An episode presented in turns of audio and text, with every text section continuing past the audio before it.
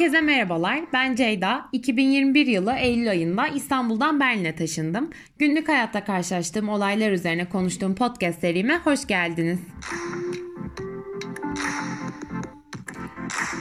Bugün aslında birçok insanın göç kararında son derece merkezi bir yerde duran bir soruyu cevaplamaya çalışacağım. Konumuz yurt dışına taşınınca alım gücü artıyor mu? Türkiye'deki ekonomik durumun yurt dışına göçe inkar edilemez bir etkisi olduğunu söylersem itiraz eden olmaz sanırım. TL değer kaybettikçe hepimizin alım gücü, dolayısıyla da hayat kalitesi düştü. Bununla birlikte lüks anlayışımız da değişti bana kalırsa. İyi okullardan mezun ve iyi kazandıran işlerde çalışan insanlar için bile et yemek, içki içmek ve tatile gitmek lüks haline geldi mesela. Kazandığımız para basitçe elimizde erimeye başladı ve yurt dışına taşınmak için bize bir motivasyon daha olarak geri döndü bu durum. Yani en azından benim için öyleydi. Önümü göremediğim, geleceğimi planlayamadığım bir noktada Türkiye'de kalırsam herhangi bir şirkette giriş pozisyonunda kazanacağım parayla geçinemeyeceğimi fark ettim. Ve seneler geçtikçe maaşım artsa bile hayat kalitemin düşmeye devam etmesinden korktum.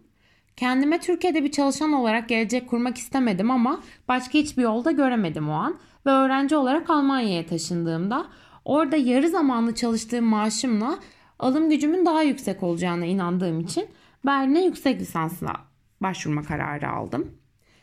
Tabii çok farkındayım ki ben şanslıydım. Biliyorum çünkü yurt dışına her isteyen taşınamıyor maalesef. İlk olarak maddi bir birikim gerektiriyor. Dil bilmek ve yurt dışına gitmeyi kolaylaştıracak meslek grupları içerisinde olmak lazım. Ama şimdi farz edelim ki gereken her şeye sahipsiniz ve yurt dışına taşındınız. Alım gücünüz gerçekten artacak mı? Evet, cevap veriyorum. Çok büyük ihtimalle artacak. Bu arada söylemem gerekir ki Berlin gerçekten ucuz bir şehir. Paris, Londra gibi diğer büyük Avrupa ya da Münih gibi diğer Alman şehirlerinin yanında ucuz kalıyor. O yüzden belki her şehir için geçerli değildir söyleyeceklerim. Podcast serimin genelinde olduğu gibi yine Berlin üzerinden anlatacağım ben durumu. İlk olarak Almanya'da asgari ücret saatlik olarak hesaplanıyor ve saatlik 9,5 euronun biraz üstünde. Ve Temmuz ayı itibariyle 10,5 euro olması bekleniyor. Hatta yeni gelen hükümet 12 euroya da çıkarmayı planlıyor asgari ücreti.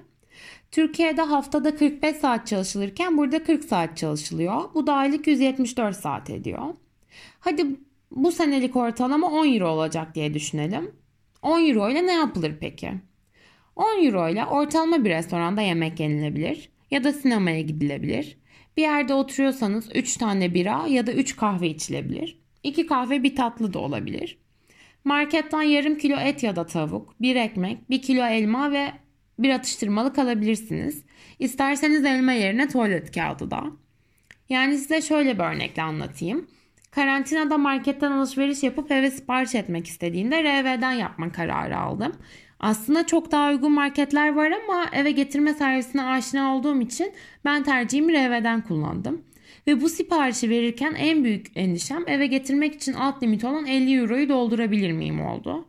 Çünkü nispeten pahalı bir marketten alsanız da 50 euroya gerçekten poşetler dolusu alışveriş yapabilirsiniz. Et, süt, meyve, sebze her şey dahil. Yani inanın İstanbul'dan sonra buradaki marketlerin ucuzluğuna hala alışamadım ve şaşırıyorum bazen kasada bunca şey bu kadar mı tuttu gerçekten diye. TL'ye vurunca Euro'yu tabi pahalı geliyor belki şimdi ama haftada 3-4 saatlik çalışmadan aldığınız ücretle o haftanın market alışverişini yapabiliyorsunuz. Yurt dışına taşınmayı planlayan insanların bir bütçe öngörüsü yapabilmesi için böyle fiyat bilgilerine ihtiyaçları olduğunu çok iyi biliyorum. O yüzden birkaç örnek daha vereceğim. Geçen bir arkadaşımdan öğrendim mesela. Aylık 60 euroya haftada 3 kere grup dersi alıyormuş gittiği spor salonunda. Ya da ben yarı zamanlı çalıştığım maaşımla tek başıma bir stüdyo dairede yaşayabiliyorum. Doğruyu söylemek gerekirse kiram ve marketimi ödeyince geriye çok bir şey kalmıyor aslında elimde. Kiramın içerisine tüm faturalarım da dahil bu arada. Tabi eğer ev arkadaşlarıyla yaşasaydım belki para biriktirebilirdim ama şu anki durumumda bile en azından hala elimde kalanla sosyal hayatımı devam ettirebiliyorum. Yarı zamanlı çalışan birinin alım gücünün kira, fatura, market gibi ihtiyaçlara rahat rahat yetmesinin ne anlama geldiğinden bahsedeyim o zaman biraz da. İlk olarak temel ve en insani ihtiyaçların hepsini endişesiz karşılayabilmek demek. birçok insan için daha sağlıklı yiyeceğe erişim, farklı spor türlerini deneme fırsatı demek mesela. Bunda ne olacak ki? Tezim için mülakat yaptığım kadınların birçoğu Berlin'e geldiklerinde fiziksel sağlıklarına dikkat etme şansını elde ettiklerini söylemişti. Çünkü sağlıklı yiyecek ve her denemek istedikleri spor dalı için derse yazılma ya da malzemeyi alma bir lüks değildi artık onlar için. Peki başka ne demek alım gücünün artması?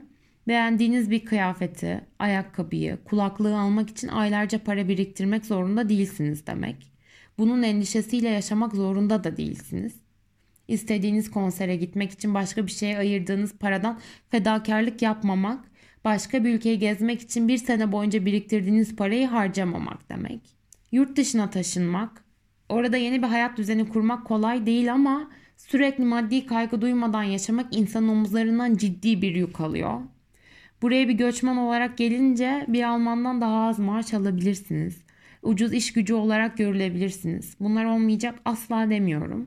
Ve evet bu tarz eşitsizlikleri yaşamanın hem de farkında olarak yaşamanın da hiç azımsanamayacak zorlukları var. Ama buna rağmen maddi kaygılardan sıyrılmak en azından ilk aşamada çok ciddi bir rahatlık sağlıyor insana.